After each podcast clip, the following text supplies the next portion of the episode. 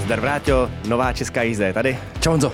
Čau, dneska jsme tady jenom ve dvou, ale zase si to vynahradíme, budeme mít hodně témat, protože nestalo se v minulém týdnu nic úplně velkého, tak si tak probereme ta malá témata. Čím začneme? Já bych začal něčím, co se stalo včera, což znamená natáčíme ve středu, takže v úterý. Soud s Janou Peterkovou, který mi trošku připomínal průnik amerických pološílenců do budovy kongresu 6. ledna před volbami prezidentskými. Bylo to úplně strašný, co jsi na to říkal? Já tu scénu dezinformační za stolik nesleduju, ale tohle jsem si teda včera pustil a musel jsem, musím říct, že jsem žasnul. Jako. Ten, vý, ten výjev, nebo ten výstup její, když ona... To je fakt výjev, to je výjev. No, eh, když ona vystoupila z té soudní síně a přestoupila tam před ten dav těch lidí a začala mluvit o Bohu, o tom, že tuto instituci neuznává, že to je korporát a že je občankou Československé federativní republiky a takhle točila asi pět jako věcí.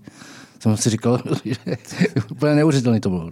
Blázen. Ne, já bych možná trošku připomněl, když jsme si tady rozebírali ty tématy, když jsme se připravovali, že i tebe jsem překvapil informací o tom, kdo vlastně je Jana Peterková, protože ona je to taková postavička, která se trošku skrývá v mediální historii, musíme jít hodně dozadu. Ona v takových těch raných nultých letech Jana Peterková byla poměrně, nechci říkat elitní, ale viditelnou reportérkou na TV Nova, která pokrývala poměrně jako velký kauzy a dostala se tak jako víc dohledáčku jako nějaký pozornosti tím, že když měla zpracovávat kauzy Tomáše Petra, tak eh, v průběhu investigativní činnost nějak zahájila i intimní činnost a stala se přítelkyní Tomáše Petra, za což byla teda vyhozena pro střed zájmu. Následně tam proběhly nějaké jako obvinění, že už byla u soudu kvůli tomu, že tam měla podávat nějaké falešné svědectví a podobně v té kauze, jako už ne nestraná osobnost. A potom jsem našel takový jako tklivý článek z roku 2011, kde tam jako stála s takovým výrazem, jak srnka předtím, než jí zastřelí s nějakým svým dítětem, že je úplně na dně, že prostě tohle jí připravilo o rodinu, přátelé, práci, že nemůže sehnat, že je chudá, ztracená. Z třech deset let dopředu a objeví se nám na Facebooku během koronavirové krize osoba Jana Peterková, která začne rozjíždět pak jako s proměnutím úplný sračky o tom, jak nás tady prostě vláda vraždí uměle vytvořeným americkým virem a čipová totalita a stala se prostě hvězdou tady téhle dezinformační scény. Což, když se na ní podíváme, jak si přesně ty říkal, jako, že tam prostě stojí, že ruší tuto instituci jako korporaci, že mezi ní a Bohem jako občankou Československa není žádná smlouva, tak já z toho mám trošku pocit, jako z europoslance SPD Hinka Blaška, který mu pedofil zavraždil syna, a je to prostě, že těm lidem se zblázně, jako což, ono je to vlastně smutný. Neustojí tu... Neustojí to, protože prostě ta situace, asi jako nikdo jsme v ní nebyli, tak jako nemůžeme to soudit a musí být hrozná. A mnohem horší na tom je, když prostě tady tohle to svoje prostě pak jako si filtruješ do toho, jako že prostě konáš ty sám prostě úplně absurdní jako šílenosti a zlo. Takže jako to je na jednu stranu vlastně je to politování hodná osoba, na druhou stranu, když to vidíš, tak je to fakt prostě lídrině lidí, kteří ztratili jakýkoliv stud. Zábrany. Zábrany. Šli prostě normálně zaútočit na soud, vyrvávali tam dveře, řvali tam na policajty, že jsou gestapo, vyhrožovali tam soudkyni. Za mě je obrovský pochybení to, že tam prostě jako jediný člověk, který snad tam byl jako zadržený, je ten, který tam jako vylomil ty dveře, tak jako za poškozování majetku. Hmm ale já se fakt obdivuju tomu, jako, že je moc hezký, že tady minister spravedlnosti a minister vnitra ti napíšou, jako, nebo nechají nějakého tam juniorního týpka, který tam za 20 hrubýho jako jim tam píše statusy, ho nechají napsat, jako, že je to hrozně, nemělo by se to opakovat. To, to jako každý ví, na to nepotřebuješ jako ministerský tweet. Nechápu, proč prostě tam ty lidi všichni nemají minimálně zahájený trestní stíhání, který OK, může se odložit, může se říct, ale vy zrovna jste nic neudělal. Ale tohle se tady nesmí dít, jako to je fakt šílený. To, to, to, to, je útok jako na podstatu demokracie. Jasná věc. A já, mě teda pro mě ještě spodívám, já chápu, že někomu se může stát v životě různý peripety, že se dostane do takového, do takovéhle fáze nebo takového stavu. Ale pro mě teda je úplně vlastně nepochopitelný, že někdo jako Peterková má jako kolem sebe určitý Kult. množství příznivců. No, to je no. sekta. No. To je no. sekta. Za mě je to prostě sekta. Nehledě na to, že tyhle ty keci o tom Československu, my už jsme to tady měli jako s takovou jako humornou vsuvku jsme to měli v rámci Akt I s Markem jako konspirační teorie. To je nějaký týpek, který je prostě trestně stíhaný na útěku který jako je, je, je sice trestně stíhaný, má na sebe mezinárodní zatekáč, ale veselě si natáčí videa na Facebook, kde prostě jede přesně to, že Československo se nikdy nerozpadlo, Česká republika neexistuje, to umělý. A teď jenom vidíš, jak mu tam prostě lidi tleskají a píšou prostě, no já tady jsem přestal platit daně a pojistky, protože prostě nebudu platit čes... korporaci.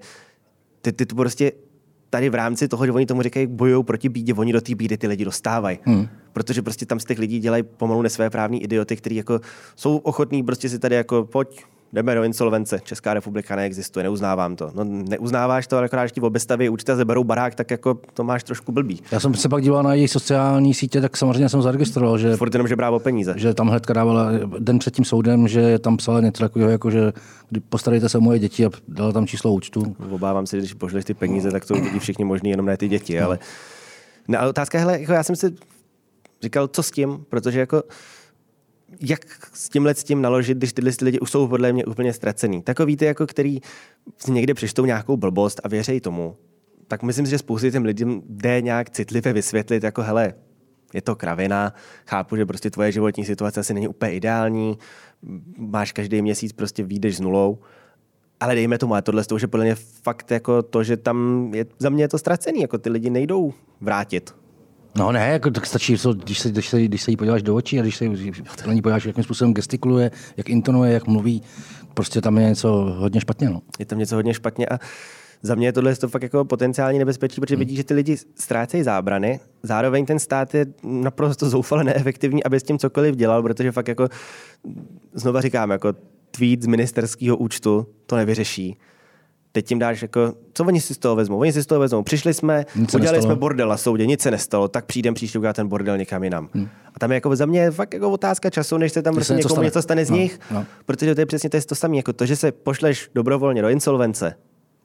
OK, si tupej. Ale jako to, že dobrovolně si budeš někam prostě prát s těžkovoděncem a ten tě tam bouchne obuškem prostě blbě a v lepším případě je s tebe mrzák, v horším někam upadneš na rantla a umřeš, jako Jasně. Co s tím? To je, je to strašně smutný. No, určitě, jako, jako všude, jako ve všem je nějaká hranice, která je prostě, by měla být neprostupná, pokud... A, a, někdo, a ta byla překročena. A ta byla překročena. Ta byla překročena. Tak zkusíme veselější téma, další hranici, která se zdá být překročena, to je generální stávka. Odbory vyhlásily uh, předstupeň tady tohohle z toho blahorodého aktu, na který samozřejmě mají právo a nikdo jim ho nebere. Nicméně, domníváš se ty jako člověk o něco levicovější než já, asi s vstřícnějším vztahem k odborům, že situace je opravdu taková, že by se tady měla vyhlašovat nějaká stávková pohotovost? Já si myslím, že eh, v danou chvíli i odboráři musí vědět, že by téměř nikdo stávkovat nešel, to za prvý. Za druhý jsem se ale zjišťoval, jak to bylo s protestama proti vládě Petra Nečase. Jak byly ty velký, ty největší no, protesty, co zatím byly? Přesně tak. Když nepočítáme ale, milion chvilek no. Přesně tak. A ten největší protest se konal, tuším, v květnu, nebo nevím přesně měsíc, ale v roce 2012 vláda padla 2013. Nicméně ty protesty začaly už v roce 2010. A postupem času to nabíralo určitou dynamiku. To, to znamená, no. No, to, to znamená, že to trvalo, řekněme, dva roky. A já si myslím, že s tímhle s tím faktorem času oni musí pracovat i dneska. To znamená, že pokud oni dneska šermují stávkou, tak, to ne, tak no, ale v každém případě ta stávka nebude letos ani nebude před prázdninování po prázdninách. Myslím si, že je v celku nešťastně zvolený i ten termín nějakých těch protestních akcí posledním černovým týdnu. Kdy už lidi jedou na dovolenou. Už lidi pojedou na dovolenou. Ale obecně bude záležet, jak se všichni ti aktéři budou chovat, bude záležet i na vládě. Samozřejmě vláda spoléhá na to, že ten konzolidační balíček přijme pokud možno co nejrychleji ještě letos, protože jejím zájmem je, aby vešel co nejdřív v platnost tak, aby eh, ti lidé, kteří, na který to dolehne, tak aby pokud možno to, zvládli zpracovat a, a vyrovnat se s tím tak, aby u těch voleb, které budou za ty první za rok a ty sněmovní až za dva a půl roku, tak aby jakoby na to tak v úzovkách zapomněli. Hmm. A, ale předvídat dopředu, co se stane nebo nestane, je těžký. Já jsem si dokonce uh, mluvil s tiskovým mluvčím odboru ČMKOS. Zjišťoval jsem třeba, jestli má nějaký data, pokud jde o to, kolik uh, místních organizací je podporuje tady v tom kroku. A oni žádný ty data mě nedali. Já jsem akorát se dozvěděl, že například je podporují odboráři z Mladoboleslavské Škodovky, což je velký podnik. Že? Hmm. Ale jinak eh, prostě mluvit dneska o něčem velkým je strašně předčasný. Takže oni si jako kolíkují podle mě terén, s tím, že... A situace ještě, ještě jedna věc. Jako. Tehdy eh, součástí těch protestů byl požadavek, že by se měly konat předčasné volby. Ten tam teď není vůbec, o tom jsem neslyšel. No, přesně teda. tak. A podle mě to je další moment, který je jiný, protože oni moc dobře vědí, že volat po předčasných volbách eh, je, je, je volat po tom, aby se k moci dostali populisté a extremisté. Jinými slovy, tehdy nebyl Babiš, tehdy byla hlavní opoziční strana demo, demokratická eh, ČSSD. Hmm. Takže tam, a to byl de facto jejich spojenec. Která nehledě na to, že to ČSSD ty volby vyhrála, že jo? To bylo takový to Pirhovo vítězství, že Paroubka, že jo? Pak všichni obešli, kde se stalo. Takže, takže ta situace no. má, má různý kontexty a budeme mít, budeme mít určitě ještě svůj vývoj, ale nemyslím si, pokud bych měl odpovědět na tu otázku, tak si nemyslím, že v danou chvíli je atmosféra ve společnosti taková, že by tady došlo k nějaké zásadní, velké, hromadné stávce. Nehledě na to, že já ještě k tomu jenom dodám, že si myslím, že zrovna ty škodováci, kterým tam podstatě jako i ten poslední operátor tam jako na lince, co tam kliká tlačítka do auta, jako má nadprůměrný plat, jako ty jsou ty poslední, kteří si podle mě jako můžou na něco stěžovat, že, jo? Jako, že ono, když si vezmeš z těch malých fabrik, třeba z Babišových tady eh, drůbežáren, kde tam jedeš za minimální mzdu, jako tam by podle, bo tam teď bych čekal, jako, že půjde nějaká tady jako a ty to zakázaný. Vlna, vlna lidovýho jako vzepření a ty to asi mají zakázaný. Takže je to takový jako paradoxní, že v podstatě jako odboráři z stabilně jedno z nejbohatších tady podniků, co do mest zaměstnanců se týče, že, jako, že jsou v čele tohohle z toho, jako, úplně mi to nevychází. No já neříkám, že jsou v čele, já, já, moje informace je taková, že, že to podpořili. E, ještě bych teda, ale my jsme tady už, už o tom mluvili, jo, tak prostě z jejich pozice ta vláda nevede sociální dialog se svými partnery, Přičemž strategie té vlády zase bylo to, že se domluví mezi sebou, že to nebudou nikomu pouštět hmm. ven, aby se to nedostalo na veřejnost. No, dopadlo to, jak jsme viděli. Dopadlo to, jak to dopadlo. A teď vlastně Marian Jurečka už včera nebo předevčírem eh, na tu stavkou pohotovost reagoval tím, že, je ochot, že si myslí, že k tomu není důvod, že tady je nulová nezaměstnanost, že mzdy porostou, něco, něco. A současně, že je, ale že přesto je ochoten jednat během léta, čím smyslel, až to projde prvním čtením. Mm. Jo, ten harmonogram je jasný. Teď to bude na vládu v červnu, v červenci to bude ve sněmovně, tam budou nějaké obstrukce, bude to možná chvilku trvat, nakonec se to schválí. A Marian Jurečka potom, a to já nevím, jestli ty odboráře uspokojí, je ochoten mezi prvním a druhým čtením se s nima sejít a vyjednávat něco. A já jsem ale teda v posledních e, několika dnech mluvil se zástupci všech koaličních stran a ta strategie je pořád stejná. Eh, je to koaliční kompromis, eh, ta dohoda byla pro všechny aktéry mm, jako mnohdy krvavá eh, a nehodláme z tohohle kompromisu ustupovat, protože v momentě, kdy ustoupíme v jedné věci, jedné lobistické nebo zájmové organizaci, tak, musí vždycky. tak, budeš, tak se to začne drolit a hroutit. Aspoň tak si to oni hmm. tvrdí, to znamená, že nebudeme ustupovat nikomu. A pokud nějaké změny přijdou na řadu, tak jenom prostě technického nebo charakteru, nebo spíš prostě nějak, nějaký, nějak jako v drobnostech. Tak. Já navážu na tady tuhle tu tvoji myšlenku, že nesmíš ustoupit jednomu, protože pak musíš ustoupit všem, protože tahle ta situace je nejenom u odborářů, ale je i na samotné vládě, co se týče konsolidačního balíčku a řešení od něm, protože tady máme prvního rebela ministerského, který vzkázal na ministerstvo financí, že on žádné škrty nebude dělat, a to Jana Lipavského na ministerstvu zahraničních věcí. Očekáváš, že to bude mít podobný vývoj, že prostě mu řeknou, hele, smůla, budou všichni, protože přesně jak říkáš, jako řekneme OK, tak jako zahraničí, dobrý, tam to teď řešíme hodně, Ukrajina, NATO, tak mu to dovolíme, ale zároveň potom je to fakt jako naprosto legitimní moment pro všechny ostatní říkat, hele, proč on jo, já ne. No, ne no. Takže jak myslíš, že to dopadne? Já, já bych řekl, že to, nedop, že to dopadne přesně tak, jako to si nastínil, že, jako, že se nepovolí nikomu něco, prostě se škrtat bude napříč. Já jsem mluvil opravdu ze zástupci všech stran. Eh, můj dojem je takový, že ODS, TOP 09 a KDU ČSL, to znamená koalice spolu, celkem jednoznačně drží, drží tu linii, o které jsem říkal. To znamená, že ani, jeden, ani nikdo z nich mě neřekl, že by uvažoval v tom či onom o nějaké parametrické změně. Kdo ty změny připouští, jsou starostové, ale opravdu jenom eh, v detailech. A kdo mě, kdo mě řekl, že by nějaký změny rád prosadil, tak to jsou paradoxně právě Piráti, který mají čtyři poslanci a je to nejmenší koaliční strana. Uh, Olga Richterová mě řekla, že uh, by uh, chtěli ještě vyjasnit daňovou sazby, sazbu u pitné vody, která by podle nich měla spadat do té nižší, stejně jako menstruační pomůcky, dětské pleny, nebo například bezlepkové potraviny a rostlinné alternativy mléka. Hmm. Jo, já jsem s ní asi mluvil ještě předtím, než minister financí na veřejnost řekl to, co řekl. Ale byť to nejsou zásadní věci nebo nějaké velké, tak oni vyloženě si našli pár věcí, které by ještě chtěli prosadit.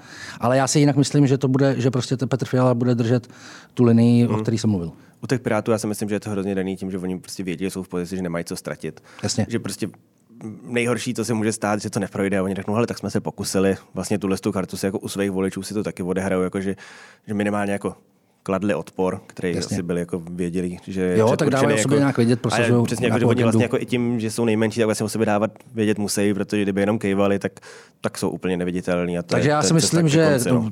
a ten Petr Fiala to vlastně od začátku to tak dělá, že vlastně všem těm jednotlivým stranám vys daň, daň na víno, že jo, KDU hmm. ČSL, vyjde v určitých věcech tak trošku vstříc, aby oni si to právě mohli prodat před svými voličema, ale zároveň to drží v, nějak, v nějakým celku tak, aby prostě se mu ta koalice nerozpadla, nebo aby se mu tady nerozpadl tenhle ten konzolidační balíček. Jo, na druhou stranu jako řekněme si, že jako snížení daňové sazby na menstruační pomůcky je asi jako v rámci rozpočtu. V rámci rozpočtu taková jako zbytnost, že kdyby se to stalo, tak dejme tomu, Jasně. oni se odehrajou téma a že spíš, spíš projde tady přesně tohle, než že by prošlo jako, že ministerstvo zahraničních věcí nebude nic škrtat, protože si minister Na rozdíl od ostatních ministerstev. Na rozdíl od ostatních ministerstev. Tak to, tak to bude, no. Tak. tak čeká nás ještě, eh, teď to je, v pondělí skončilo to připomínkové řízení, těch připomínek přišlo téměř 60 uh, eh, na vládu. Ty první reakce opět byly takové, že se nebude nic, nic zásadního měnit. Hmm. A vláda by to měla schválovat v, půlce, v druhé půlce června a pak, to uvidíme, pak se uvidí ve sněmovně. Tam bude první ten veřejný konflikt politický, eh, s čím přijde opozice. A pak se taky uvidí, jak, eh, jak se odbrářům podaří mobilizovat veřejnost v těch protestech. Já si myslím, že na konci června to nebude nic moc. Ale jak jsem říkal, jo, ta dynamika, ono to ještě bude trvat dlouho. Není to žádná věc, která, není to téma, který by bylo ve veřejném prostoru měsíc nebo dva, to prostě se ještě potáhne. A potáhne se to, potáhne se to dál. Zůstaneme u Pirátů, protože tam taky došlo k nějakému vývoji. Už jsme se tady bavili o tom, že následující volby, které nás čekají, jsou volby do Evropského parlamentu příští rok na jaře v květnu takže už za méně než rok, protože máme hmm. konec května, začíná nám červen.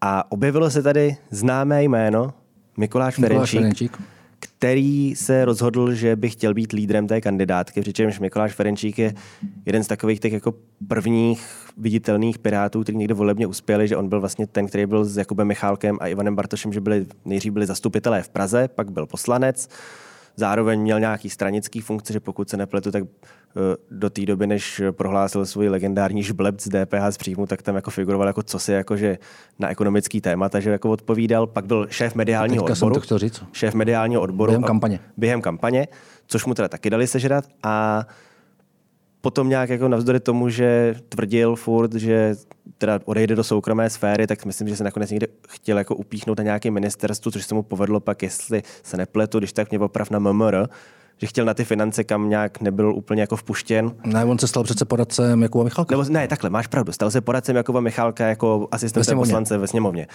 Takže upích se tady, teď bys asi chtěl upíchnout do Evropského parlamentu. Jak to vnímáš? Ty se těma lidma z Pirátů bavíš o něco víc než já bych řekl. Takže... S tím jsem zrovna za dlouho nemluvil, ale co jsem zachytil v médiích, tak to podstatné asi je, že oni všechny nominace do všech typů voleb si musí prohlasovat. Eh, procházejí primárkama mm-hmm. vnitrostranickýma, to znamená, že členové hlasují v internetovém hlasování.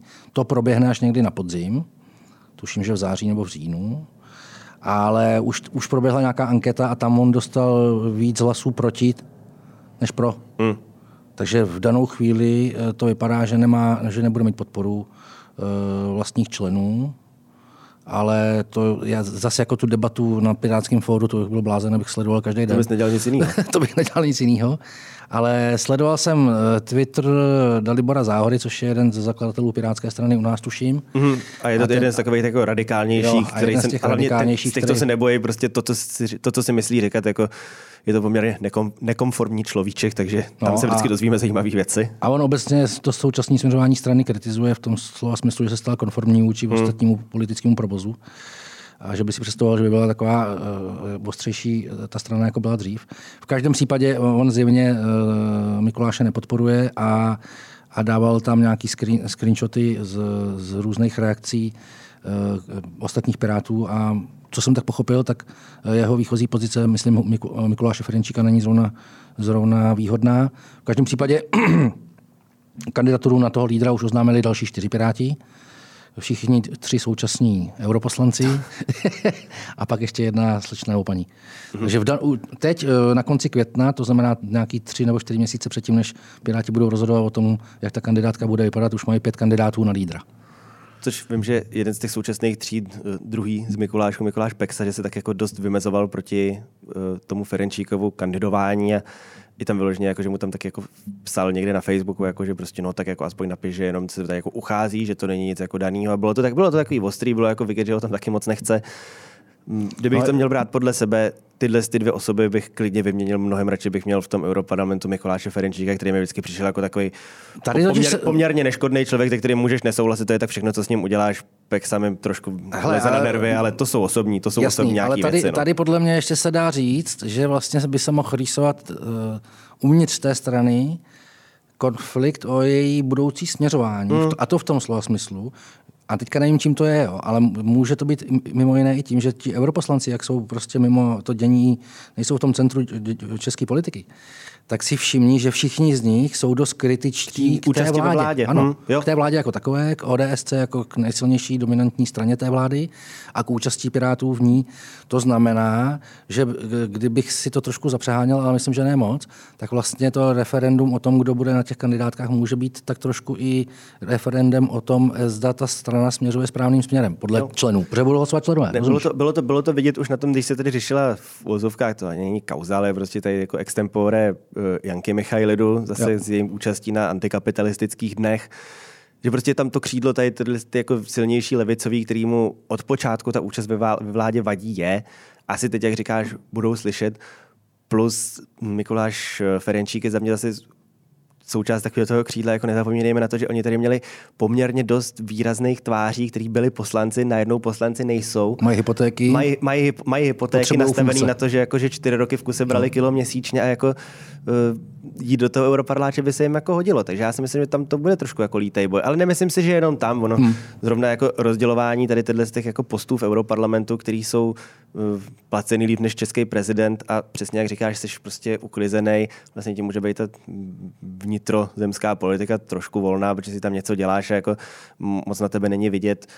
Myslím si, že to se jako tam ještě jako zhádá na, na více frontách. Jediný, kde teda už jsem viděl, že tu kandidátku mají, tak jsou lidovci. Kde ale opět je to o tom, jestli půjdou sami nebo jestli půjdou v rámci spolu, tak to uvidíme. Tam to ještě rozhodnutý není. Z té debaty Pirátů je zjevný, že oni se chystají do těch voleb jít uh, samostatně. Si no, myslím. No, tak myslím si, že jakože koalice se Stanem, to už kterou se dostali, tak to vzhledem k tomu, jak to dopadlo v přepočtu na poslanecký mandát, že to se nezopakuje už jako nikde, nikdy, kromě možná nějakého mikrokomunálu, kde nebudou lidi.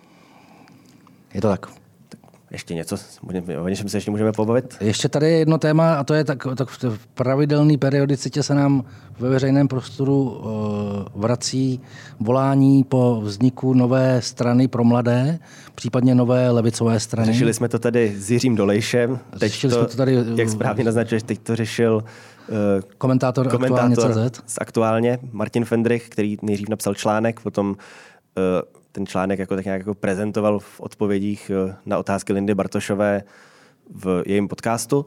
No já jsem v to... Ty jsi, ty jsi za mě levicově zaměřený Přesně člověk, tak, takový ten upřímný levičák. Chybí ti tady levicová strana? Já, já jako na jednu stranu chápu, že No na té levice to je tak, že spousta těch lidí by chtěli tu čistou levicovou stranu a tu čistou ještě podle toho, jak si to oni představují. To je stejný na pravici, v pohodě. tohle, ale, máme, ale, tohle máme společný. Ale obecně si myslím, že ten problém není, že by tady eh, nebyla žádná levicová strana, spíš problém je, že jich tady je až moc. Hmm. V posledních několika letech jich vzniklo několik. Eh, všechny jsou eh, to drobotiny, malinké strany, o kterých prakticky nikdo nic neví. Problémem na levici je, že je plná egocentriků, kteří by tu stranu chtěli vést a horko těžko a mají snad, snadněji se rozhádají s někým, kdo jim je vlastně teoreticky poměrně blízko, místo toho, aby se soustředili na, na ten politický boj s někým, kdo je na opačné straně. To znamená, že prostě klasický for je, že když zavřeš tři levičáky na chalupu, tak v pondělí vzniknou čtyři nové levicové strany. To prostě takhle je. Ale tohle to mají podle mě ty levičáci strašně podobný s takovou tou národoveckou pravicí, kde vidíš úplně to samé. Tam je... Takže ta scéna je rozčištěná, zkrátka. Jo, tam je to stejný, jako že přesně jako tam jsou schopní dva lidi založit tři strany, vytunulovat čtyři strany a všech pět jako poslat do insolvence, ale... A potom ještě bych teda řekl, tam ten Martin Fendrich, tam ještě jeden zajímavý moment, že jakoby on operuje s tím, že nastupuje nová generace. To já jsem se snažil s některými sociology na základě dat jako tady to téma taky nějak uchopit. Protože samozřejmě eh, ty lidi, kteří se narodili v roce 2000 a po roce 2000, tak už chodí k volbám a můžou, můžou mít eh, určitý hlas, ale já si prostě myslím, že tak jako v jiných, eh, v jiných eh, věkových kohortách to bude tak, že i tady bude, budou ty politické preference nějak rozdělený. On nelze přece říct, že všichni mladí budou volit jednu stranu. Je úplně logický a jasný, že spousta z nich nebude volit nalevo a spousta z nich nebude volit případně novou stranu, jestli nějaká může vzniknout, to je nesmysl. Spousta z nich nebude volit. A spousta z nich nebude volit, budou volit SPD, budou volit, volit prostě pravici. Jako přesně, abych doporučil tady tomu, kdo si jako stýská po straně po mladý, ať se jde podívat na jakýkoliv učák. Klidně v Praze, nemusí jít ani, nemusí jít ani za Prahu, klidně v Praze. A ještě, a ještě bych připomněl jeden moment, protože ten s tím taky souvisí, protože on v tom rozhovoru operuje tou společenskou silou milionu chvilek, což je pravda, ale současně taky víme, že tady je ta zkušenost se založením nové strany uh, od Mikuláše Mináře. Mináře. Lidé pro. A která to se, skončila dřív, než začala. To, to se prostě nepovedlo. Jo? Takže uh, já na jednu stranu rozumím tomu, že ta, levice, ta demokratická levice v tom politickém provozu chybí, na místo ní tady máme populisty a extremisty. A určitě i pro pravici by bylo lepší soupeřit s tou demokratickou levicí, než prostě s populistou ale není to přece tak, že ty strany tady ne, nejsou, akorát je prostě nikdo nevolí. No, oni i vznikají, teď vím si, že tady prostě vznikla to je budoucnost nebo levice, no, to pak nějaký idealisté, což vlastně to asi nebyla strana, to bylo nějaký odštěpený křídlo mladých sociálních. Tady, tady potřebujeme... Ale ono to furt vzniká a v zásadě jako jasně v, ve volbách na pražský magistrát dokopali se tady tyhle ty více k tomu, že se spojili do nějaký té solidarity. Jediný, co se jim povedlo, že dostali méně hlasů než motoristé sobě, kde si vlastně jako do no. posledních chvíli nevěděli, jestli je to jako vážně myšlení nebo je to nějaká satira, že jo? Jako tak... Takže je to, je to prostě je to, je to, ta levice je úplně v troskách, ale ta příčina skutečně není v tom, že by tady nebyly politické strany. No, ty strany tady jsou, ale zkrátka z nějakého důvodu eh, je lidi nevolí a myslím si, že by bylo eh, efektivnější si zanalizovat, teda jaká je poptávka eh, a proč ty lidi volí někoho jiného než tu levici. Plus další věc je, že ono tyhle ty komentátoři, kteří ti říkají, že chybí levicová strana, tak tím většinou myslí jako tu moderní progresivní levici, která tady prostě nemá voliče, protože typický levicový volič tady přešaltoval od ČSSD k hnutí ANO. Některý voliči komunistů přešli taky k hnutí ANO, některý takový ty radikálnější šli tu k Okamurovi, tu teď Krajchlovi a jako doopravdy jako s tím jejich modelovým levicovým voličem, který tady oni vidějí za každým rohem, jak čeká na to, až mu konečně někdo předhodí stranu na stříbrném podnose, se to úplně jako se to nedává dohromady a ve finále potom, což jako si vlastně asi přijdu možná jako ideologicky trochu hrozně, že to řeknu, tak tady víc smysl dávalo to, co říkal prostě komunista Jiří Dolejš, než co tady jako říkají ze slonovinový věže prostě komentátoři, kteří si to představují jako Hurvínek válku. V 90. letech v politologické obci v reakci na nástup zelených, on už, ten nástup už byl v 80. letech, tak se hodně často mluvilo o takzvaných postmateriálních hodnotách, že lidi už eh, vlastně už pokud jde o, ten, o ty materiální věci, tak už jako jsou zabezpečený, takže preferují v politice eh, ty strany podle, post, podle údajných postmateriálních hodnot. No ale eh, nevím, jestli to platí v Německu dneska, ale v každém případě v Česku se to nepotvrdilo. Lidi prostě drtivě zajímá především ty materiální věci, to znamená, jestli mají práci, kolik si vydělají, jestli si jestli, můžou jestli, něco koupit. jestli si zaplatí za to bydlení, jestli jejich děti mají kam chodit do školy a jestli jejich rodiče mají prostě eh, dostupnou zdravotní péči. Eh, to jsou, to jsou ty základní věci, podle kterých se výrazná většina lidí rozhoduje. A ještě teda, když o tom mluvíme o těch postmateriálních hodnotách a o téhle nové levici, tak já jsem na to téma kdysi mluvil s Danem Prokopem ještě v čase, kdy on byl v Medianu. A to, to znamená, že on dělal přímo ty šetření předvolební. A ten mi tehdy říkal, že na to mají data může to být třeba sedm let, že ta poptávka, pokud by to byl, pokud bychom si namodelovali situaci, že ta strana tady je jenom jedna, takže po takové straně tady může maximálně uh, jí může volit 6 až 7 voličů. Tak to, no, ale rozumíš, to, je, to je velkolepý, no. To, jo, se pohybuje, takže, to se pohybuje na hranici statistiky. Takže to jsou, zele, to jsou zelení v roce 2006, jinými slovy řečeno. Hmm. Jo, to je prostě strana, která nebude mít 25%, jako měla ČSSD, která byla široce rozkročená od středu prostě doleva a hodně... Do nacionálního leva, což teda převýšilo. Tak to jenom, jenom no. abych to ukotvil Jo, prostě máš- v realitě. máš pravdu, jo, máš jako, že prostě, samozřejmě určitě ty lidi by ty, tu takovou stranu volil, ale za předpokladu, že by byla jedna a za předpokladu, že ty, tento typ lidí by všichni volili tu jednu stranu, tak by měla šanci si, si šáhnout na nějakých 7%. Ale určitě v současné době je to taky tak, že část těchto voličů odlákali Piráti, část voličů o, buď to, jsou to, buď to nevolí nikoho, nebo prostě jsou nějak rozdrobení. Jo. A já bych to ještě jako uzavřel tím, že tady máš přesně to, co říkáš, jako ty strany tady vznikají, jsou rozdrobený a když si vezmeme ČSSD, kde lidi typu, byl to i Bohuslav Sobotka, ale třeba jako Jiří Dinsbír, nebo i třeba i Tomáš Petříček, že byli zastánci toho progresivnějšího křídla, snažili se tam ten progresivní proud víc tlačit a že by to té straně jako pomohlo k volebnímu zisku, to se rozhodně říct nedá. No, tak ta, ta, ta ČSSD, to je, ne, to je, na- to je, knihu. širší téma. Ale tam se podařilo, tam velkým, velký faktor, který tu stranu rozvátil, je prostě Miloš Zeman. Hm? Já jsem, já jsem byl u kampaně, když o tom teda mluvíme, já jsem byl u prezidentské kampaně v roce 2013 a teď si představ, že má ta strana si vybrala svého kandidáta, Eh, tím kandidátem byl právě jmenovaný Jiří Dinsbír a teď si představ, že někteří vysocí představitelé té Podpoří strany Zemana. ne, že ho podpořili, ale chodili na Dinsbírový mítinky a tam lidem říkali, normálně, Nevolte ho. Volte Zemana. Jako, hmm, tak. Jo, takže takhle, eh, takhle to jako, a to je, to je střípek, jenom abych tak jako ukázal, jak v jakým, v jakým prostředí, eh, nebo v jaký, v jaký kondici, jak, v jakým, v jaký, co šíleného se prostě v, té, v rámci té strany dělo.